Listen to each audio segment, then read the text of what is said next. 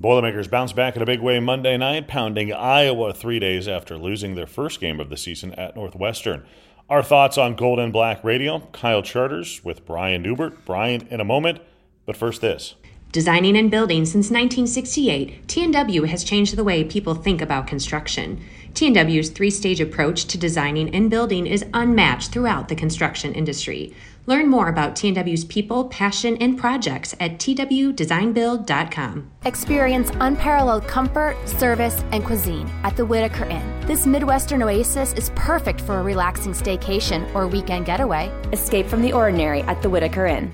On the far end of Main Street in downtown Lafayette, you'll find East End Grill. Industrial and classic, the restaurant is built like a steakhouse but handles like a bistro. East End Grill's menu includes creative starters, simple chopped salads, burgers, fresh fish, and steaks, and the signature shrimp and grits. The staff prepares every item from scratch and emphasizes simple meals that incorporate fresh, local, and seasonal ingredients. A warm and inviting dining room features a cozy bar that includes a great selection of craft beer, inspired cocktails, and a robust and expanding wine list. Whatever your entertainment needs are, a cocktail at the bar, dinner with family, or a special event in the private dining room, the energized and attentive staff is here for you. East End Grill in downtown Lafayette, welcome to our table. When it comes to land sales, it pays to have experts in your corner. AcrePro Midwest Farm Group is your local farmland specialist. With decades of experience in Indiana agriculture, no one knows the market better. Whether you're doing a 1031 exchange or simply buying and selling farmland, your local AcrePro agent will walk the land with you and ensure the deal is done right. Visit acrepro.com or call 765 775 6502 and talk to your local land expert today. Again, 765 775 6502. All right, Brian, the Boilermakers strike back and get a big victory against Iowa on Monday night after the first loss of the season in overtime against Northwestern on Friday. You know, Purdue wins that game uh, against the Hawkeyes by 19 points. It could have just as easily been 45. I think Zach Edey, if uh, he and Purdue wanted to, probably could have got him 50 points in that game. The Hawkeyes really just didn't have a whole lot of answers. But I, I did feel like the game was a little bit of an illustration of ways in which Purdue is different and I think potentially then also better than it was a year ago. It didn't have trouble with the Iowa press, though Purdue did turn the ball over a couple of times, uh, and was able to, you know, score in a variety of different ways against the Hawkeyes. Certainly, that was uh, a big to see and big to see Purdue bounce back like that.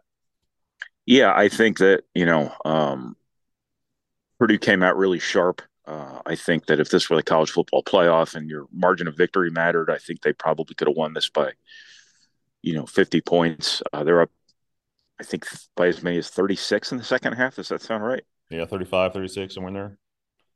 Yeah. How many Big Ten games do you lead by 35 points in the second half? It, it's just not something you see every day. No. And I think part of that is you know Purdue's really good offensively. Iowa's Iowa on defense, and um, but the biggest thing I think you wanted to see after Northwestern was you wanted to see Purdue, you know, a be sharp, b give a great effort, and then c or you know if there's one A, one B, one C, take care of the basketball because that is the single biggest existential threat to their success this season, as is been clearly reflected here with the way they were trending in Hawaii. And then obviously what happened at Northwestern. The singular reason they lost that game was because of the 17 possessions they turned over.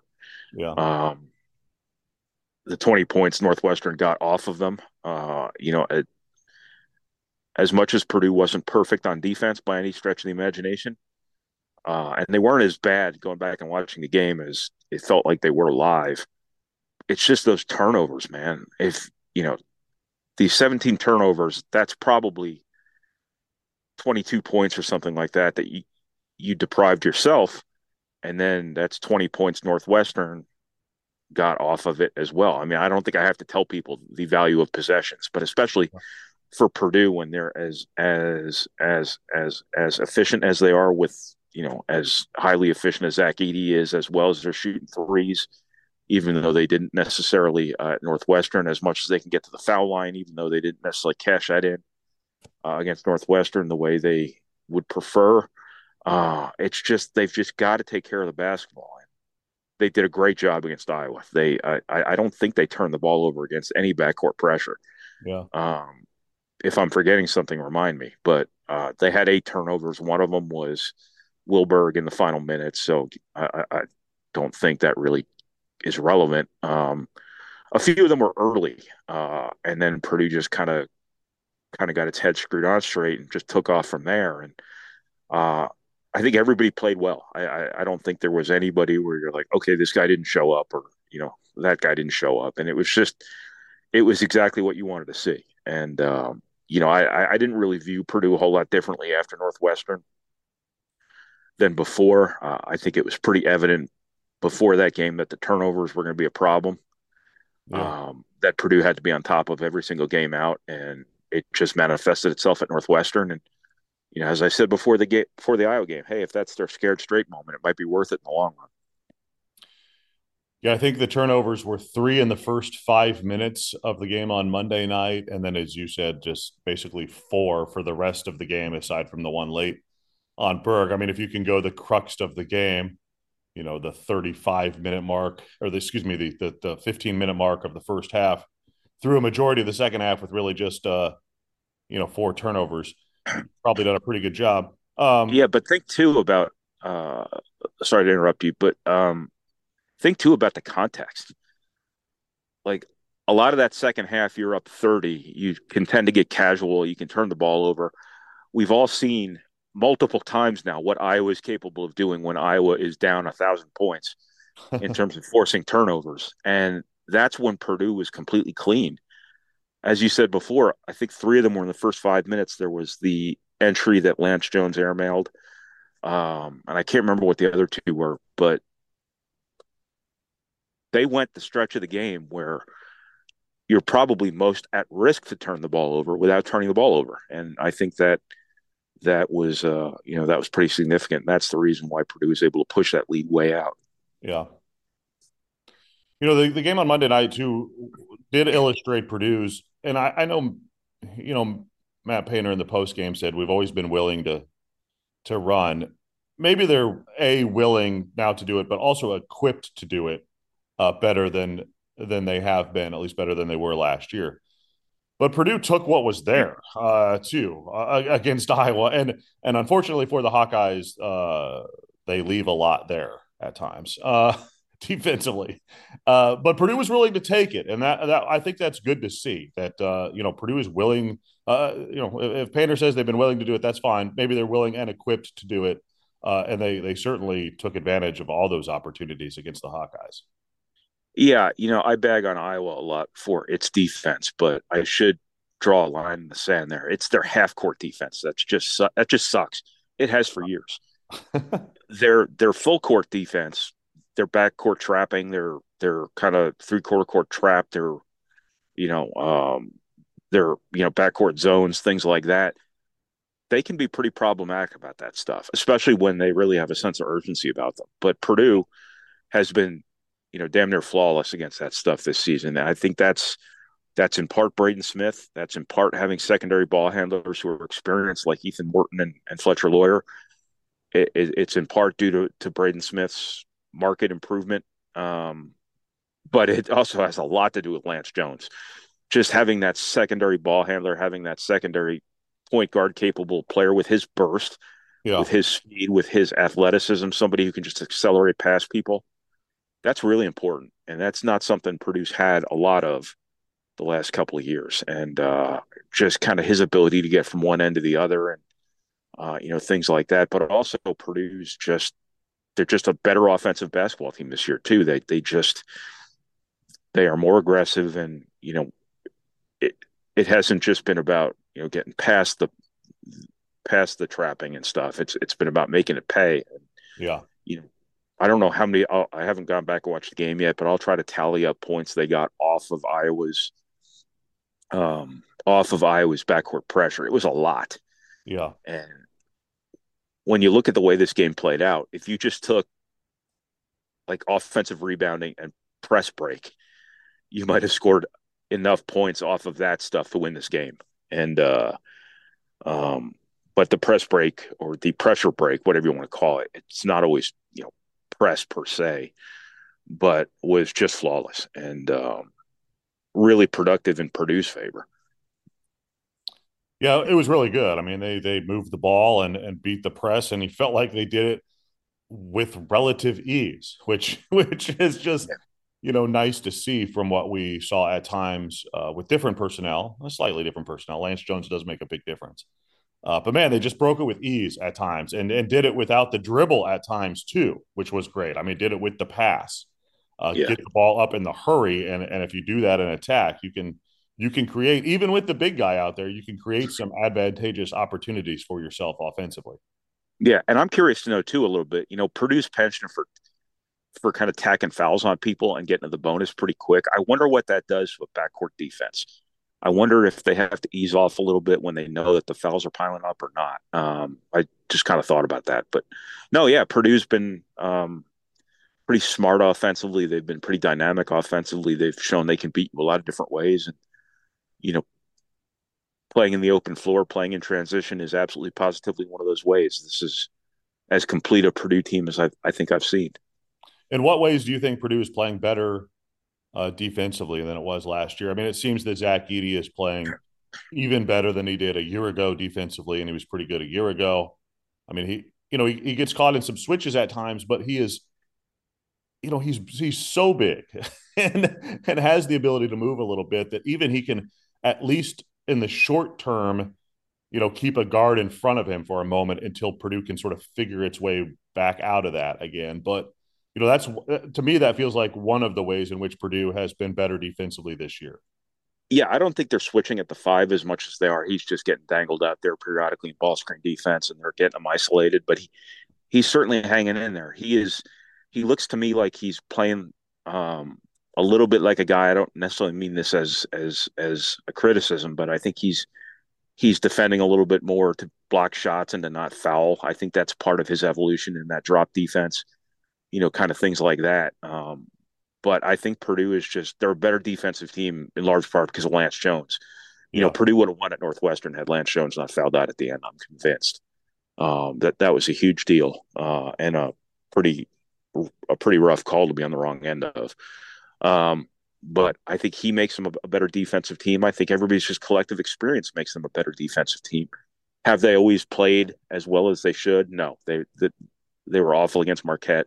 Won that game anyway. Um, obviously struggled one on one against Boo Buie against Northwestern. Part of that was losing Lance Jones there at the end, but um, there's still going to be that that that dynamic guard uh, periodically that they're going to have to they're going to have to deal with. Um, but that all comes back too to if Purdue doesn't turn the ball over 17 times at Northwestern, Boo Buie doesn't matter um, because you would not have have helped them score 20 points with your own offensive mistakes. You would not have ha- have denied yourself. Um, I think anything other than the turnovers at Northwestern is a red herring. Uh, you know, Purdue wasn't great defensively, but that was way smaller a part of the story than the turnovers were. That was the story of that game. And uh, I think that's, you know, not the parrot Matt Painter here, but that's that's Purdue's biggest offensive concern and its biggest defensive concern right now is the turnovers. I know there's been some talk like nationally whether there's a style in which that that, that beats Purdue, right? That, that Northwestern do something in particular to beat Purdue. I, I, tend to agree that it's the you know it's the turnovers, hit a couple shots, don't turn it over. I mean, you take five turnovers away. That's that's what seven points.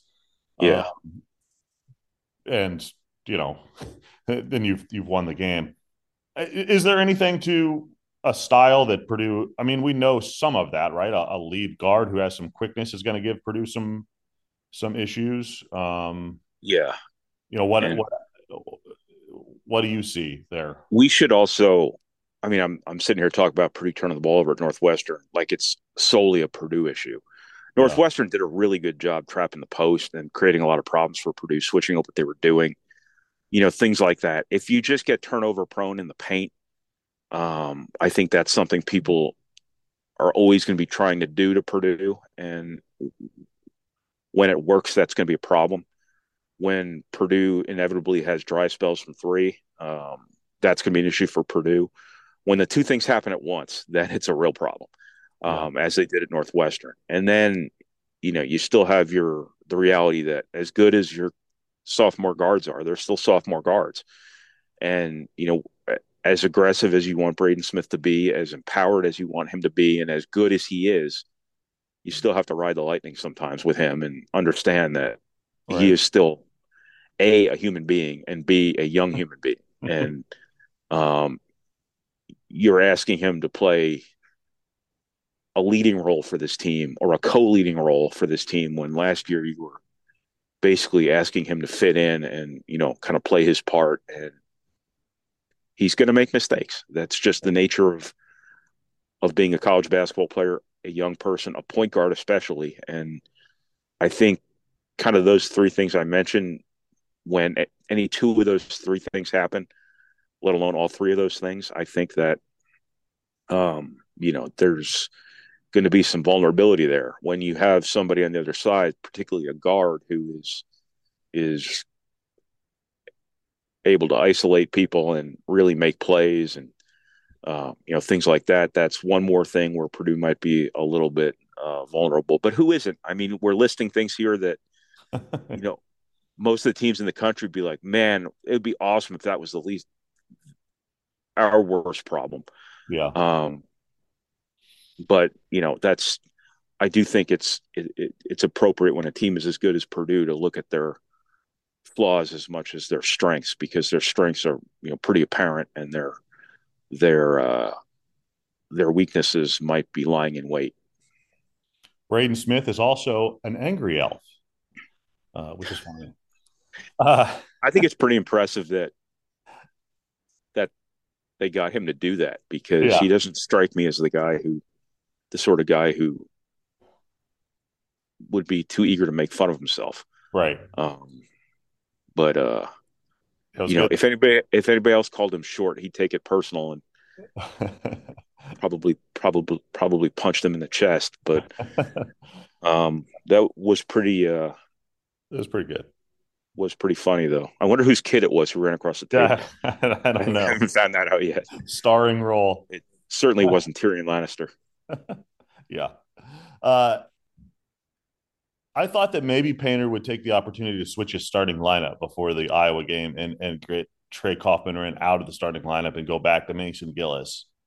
Did you because no, no. because I like Gillis as as sort of that off, you know, weak side three point shooter in that lineup, and also because then you can make sure that you get Kaufman-Renn uh, a, a star turn in the first half as as the centerpiece to the offense. Were you surprised that they did not make that change?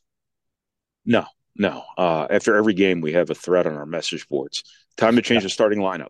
yeah, it's not. It's not going to happen unless this team bottoms out. Absolutely bottoms out. And you know, Purdue lost one game.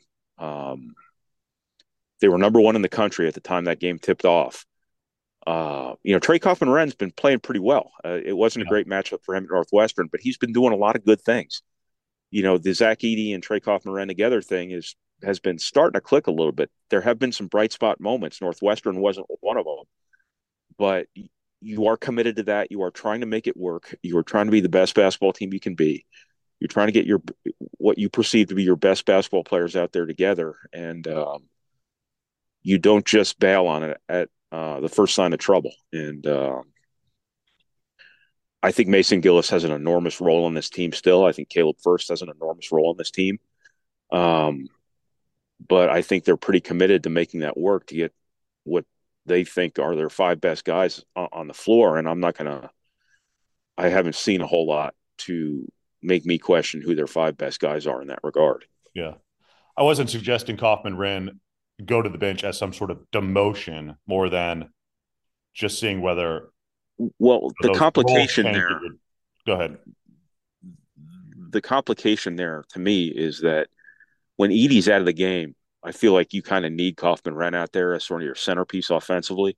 Yeah. Um, so he might have to stagger that rotation a little bit, get Kaufman-Renn out a little sooner so he can go back in quicker. Uh, right. I, I, I haven't really crunched the substitution patterns enough to see how closely he's doing that, but I think they've had a little bit of an issue uh, that's getting better uh, in terms of creating offense when you know Braden Smith and Zach Edey and Fletcher Loyer are all off the floor together, which Yeah. I think they probably need to stay out of those situations the best they can, but it, it's going to happen. Uh, and I, I, think when those guys are out, you know, Trey Kaufman-Moran is is more of a destination player than he's a complementary player, and um, yeah. I think it's important to have him out there. It's important for Myles Colvin. I, I, I thought Myles Colvin had a chance yesterday to just kind of go out there and play, and uh, if he can establish himself at some point this season as a guy who can just go out there and get buckets for you when your starters are out, your best offensive players are out, hey, great. Perhaps that's that's his niche on the team, and um, you know, for the time being, obviously, obviously, much more in the future. But I think Purdue needs to find second team offense in addition to first team offense. But um, uh, I, I, I wouldn't anticipate any wholesale changes anytime soon. I was glad to see Myles go to the basket. It felt like the last, you know, six or seven shots he had taken were three pointers, which is a good three point shooter. But uh, yeah, we know that he has the ability to to get to the rim too. And I thought that yeah. that sort of got him into the flow a little bit better when he, he had those couple of takes uh, toward the basket, which yeah. got him going a little bit. Well, on the dunk, uh, if you go back and watch the play, I'm fairly certain Iowa asked him to. he, he just the the guy who was supposed to be closing out on him. It's just like whatever. yeah, do whatever you want. It's it's uh, what I'm talking about is once they get into half court defense, they're just not interested. Uh, I'm I'm not taking away from Myles Colvin making the right decision there and going to the basket. He certainly did when the majority of his shots lately have been threes, but um, I just think there was no resistance put up whatsoever. Yeah. So, um, uh, but yeah, I, I, I just think if you can get him in a little bit of an offensive groove, his shot's not been falling lately, but uh, if you can just get him to a point where maybe you can bring him in at that, at that second media timeout instead of that last media timeout when perhaps you know Fletcher Loyer, or Braden Smith or Zach Edey or any combination thereof are on the bench and he can come in and maybe make a top a shot or two most nights that can kind of get you through some of your yeah. uh, complications from a substitutions perspective. I thought your tweet was great, and it's funny because it's true uh, about Iowa's athletic program. Is there any athletic program in the country anywhere where one of its major programs leans so heavily on defense and the other one does not? yeah, you know, part of it is kind of think the way college teams play often reflects their state's culture. And what do they do in Iowa? They they wrestle. So yeah. they're they're and they grow up on farms, so you've got offensive linemen everywhere, and they shoot jump shots. And so you've got you've got um, you've got jump shooters everywhere. Um, yeah. You know that that's that might be part of it. But um, no, it, it's it's uh, you have a great offensive coach in Fran McCaffery. What he does offensively is just it doesn't matter who they have. They're they're just so good offensively. Yeah, they're so fun to watch in their motion. You know things like that. And then you have you you have Kirk Ferentz who plays for safeties. but wins somehow at least at least right now. We'll see. Uh, we'll see when the Big Ten becomes 18 teams and they add some speed from the West. Uh, but that's right. a that's a topic for another day. Hey, thanks, Brian. Appreciate it. No problem. See you. At Purdue Federal Credit Union, it's about a relationship, a relationship that goes where you go, wherever you are in life. A relationship that's committed to free financial wellness resources, lower fees, and innovative digital banking solutions because we believe in people helping people. Let's build your financial future together. Purdue Federal Credit Union, your trusted financial partner for life. Federally insured by NCUA. That'll do it for our podcast for this week. Thanks to our sponsors. As always, if you do like the podcast, please rate us five stars on your favorite podcast app. Leave us a comment as well. All right, that'll do it for our show for Brian Neubert. I'm Kyle Charters. Thanks for listening. This is Gold and Black Radio.